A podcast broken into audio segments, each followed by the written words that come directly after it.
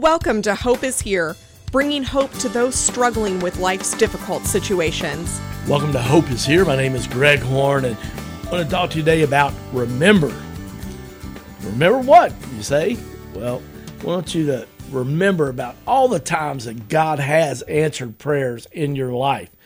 We've been in the middle uh, of a kind of a series we've been doing. Uh, started in mid October and been carrying it through November, uh, now into December, uh, based off a book called After Amen. What do you do when you're waiting on God? It's a wonderful book written on prayer by Rusty George, and I've been sharing some of the thoughts from that wonderful book written about three years ago and also just what God's kind of taught me about prayer uh, in my 40 plus years of being a follower of Jesus and had some really good feedback on those pro- programs. We've been just doing those on Monday and Tuesday over the past several weeks. So if you missed some of those, I really encourage you to go to our website, hopeisheretoday.org. That's hopeisheretoday.org. But want to kind of recap, maybe if you haven't been with us over the past uh, seven weeks, uh, we've kind of been taking some points of action from the teachings of Jesus in the Bible about after we say amen, after we've prayed. The first thing we talked about is working while we wait. Um, being when we're waiting on God to answer a prayer, it's not an inactive season of life, but we, we need to be working while we're waiting for God to answer a prayer. Secondly, aligning our prayers with the why. You know, why are we praying? And we've been kind of talking about that. You know, everything that Jesus came for it was to advance the kingdom of God. That was the why for him. And do our prayers, um, you know, do they include some of that? You know, the why. Is it just self centered or we our prayers God centered? Third thing is the doing the next right thing. You know, sometimes the reason God is waiting to answer a prayer is there's been something He's been asking us to do for a while, and we just kind of put it on the back burner. Or maybe you're like me. Sometimes we procrastinate because it maybe it's a little bit outside of our comfort zone. Uh, one week we talked about yielding the how. You know, sometimes when we pray, we not only pray and ask God or something, we got to tell Him how He should answer it. uh, anybody guilty of that besides me? Saying, you know, God, I like your help in this, and here's how I'd like for you to answer this prayer. And just yielding the how to God. And uh, we, we just trust that, uh, you know, his ways are higher than our ways, as Isaiah chapter 55, verses 8 and 9 talks about. Then uh, a couple weeks ago, we talked about sharing the last 10%. Sharing the last 10%. You know, in other words, just being gut honest with God. Sometimes in our relationships, we just share 90% of what uh, we're really thinking because we want to protect somebody's feelings. And, you know, there is wisdom in that sometimes. It really is. But, um, you know, God wants us to be just brutally honest with Him and share what we're thinking, what we're feeling. He's a big God, He can handle it. And man, sometimes that's why God's waiting to answer prayer. He's like, you know, I really want a real, authentic relationship with you. So I want to encourage you this week to, you know, make your prayers just real and share that last 10%. Then the one that was probably the most difficult for me to share and maybe for our listeners to hear, or if you're watching on our YouTube channel, I want to remind you we have a YouTube channel. Simply go to YouTube, type in Hope is Here, and my name, Greg Horn, H O R N, and uh, you'll be able to find uh, videos of most of the podcasts. Sometimes I have technical challenges, not my area of expertise. Like last week, unfortunately, thought I was uh, videoing uh, the programs, and then when I got home that night to post them uh, and share them, nothing was there. So, uh, anybody been there besides me on that? So, gotta love that happens. But we talked about last week about talking about running through, I'm sorry, two weeks ago, talking about running through the checklist. In other words, you know, we shared some things, seven things. Uh, it's not an exhaustive list, but sometimes there's reasons why God won't answer our prayers. And doesn't mean that He doesn't love us, okay? But there's just reasons why He won't answer because of things that in our life, starting with sin, uh, maybe you're in a marriage and uh, you know you're not treating your spouse well and not a God honoring situation, and uh, just a simple list of seven simple things based from the Bible about sometimes why God says you know no or, or not now.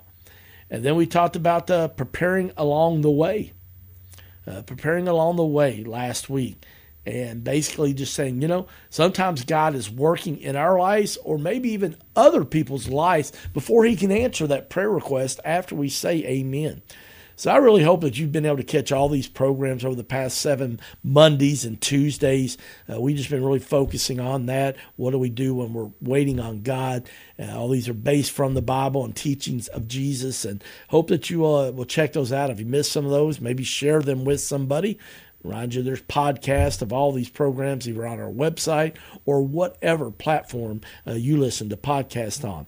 But you know, kind of a foundational saying that we've had for doing this series is a quote by Corrie ten Boom, a, a, just courageous woman of faith that uh, was waiting on God to answer her prayers while she was in a constant a Nazi concentration camp back in World War II. And she has this quote. She said, "You know, is your prayer your steering wheel or your spare tire?" say that one more time.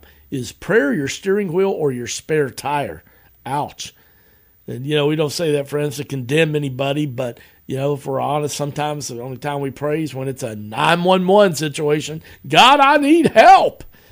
And yet, through this series, we've not been trying to condemn anybody uh, not really even convicting. God does convict us sometimes, okay? But just trying to encourage you that, you know, God, just like when you get in the car, put your hands on the steering wheel, you have to do that to drive, that you just start including God in your everyday life. And maybe we get in the car in the morning, if you're able to drive, then when you put your hands on the steering wheel, you just say, God, I want to invite you to be a part of my life today. I want us to have an ongoing conversation. I want you to show me where you're working. I want to join you in that. God, give me ears to hear where you're working, eyes to see, and maybe words to speak if if needed. And so, you know, but sometimes after we've done maybe these things that we've listed before, these seven things, and you know, you've allowed you've aligned with the why, and you're working while you're waiting, and you've even given up the how you think God should pray, and you've shared that last ten percent. Uh, you're in the process of doing the next right thing, and uh, but the longer you wait, you're discovering that the answer you're looking for may not be a yes or a wait, but possibly a no. Mm. So, what do we do? What do we tend to do when we're waiting on God is turning into a no from God? You know, since Jesus is not a magic wand or a genie, but rather he's God with a plan, we sometimes don't exactly get what we ask for, do we? So, how do you live with that? How do you find the faith to pray again? What do we do when the waiting on God is turning into a no from God? Well, a couple things that uh, Rusty George talks in his book After Amen, and that I've seen in my own life at times. One is uh, sometimes we throw a fit. You know, we throw a fit. Yes, unfortunately, that does sound childish, doesn't it? I mean, we've seen our kids do this, we've seen other people's kids do this. Reminds me of the story of a man pushing his young son in a grocery cart through a store. Every aisle they went down led to more demands from the little boy.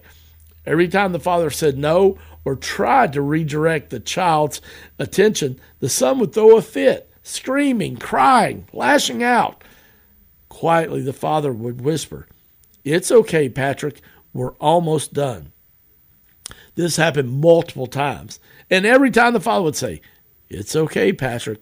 We're almost done. Finally, when they were heading out of the store, another customer who had witnessed all of this took a moment to encourage the father. He said, I just want to say I admire how patient you were with your son, Patrick. The exhausted father looked at the customer and said, Oh, his name isn't Patrick, mine is. oh, is that great? And man, we've all been there sometimes, right? We got to just talk ourselves through challenging situations. Oh, so I got to ask you today: Have you ever thrown a fit with God? I have. I mean, begging, pleading, threatening, listing off all that I've done right and all that uh, other person or other people haven't, uh, you know, done, and uh, looking at things maybe that I haven't done wrong, and you know, I've been unfortunately occasionally even maybe thrown somebody under the bus in my fit uh, that I've been thrown with God while I'm waiting on an answer for prayer or when I've been told no. I mean, you know, God, come on, look how how much better I am than they are. Why do you seem to answer their prayers and not mine? The second way that I react sometimes, and maybe you can relate to this, when uh, God says no, um, I like to play the blame game. Anybody else like to play the blame game besides me? You know, sometimes we blame ourselves. I messed this up. It's all my fault. I must have done something wrong. We go over that checklist time and time again. God, did I miss something?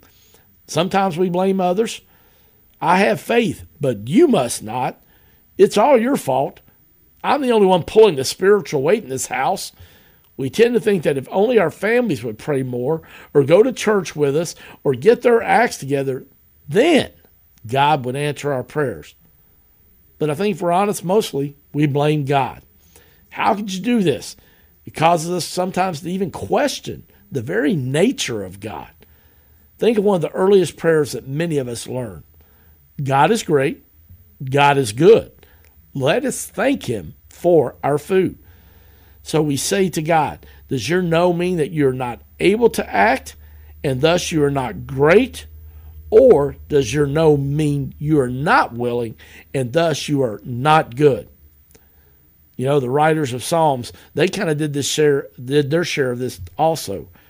Psalm 85 verses 5 and 7 says, Will you be angry with us always? Will you prolong your wrath to all generations? Won't you revive us again so your people can rejoice in you? Show us your unfailing love, O Lord, and grant us your salvation. So, where is God when I wait? And where is God when I get a no?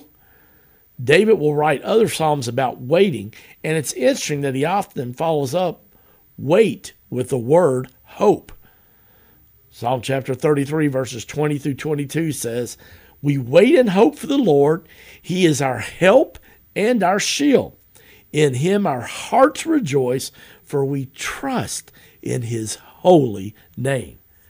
May your unfailing love be with us, Lord, even as we put our hope in you. Then in Psalm 27, verse 14, it says, Wait and hope for and expect the Lord. Be brave and of good courage, and let your heart be stout and enduring. Yes, wait for and hope for and expect the Lord.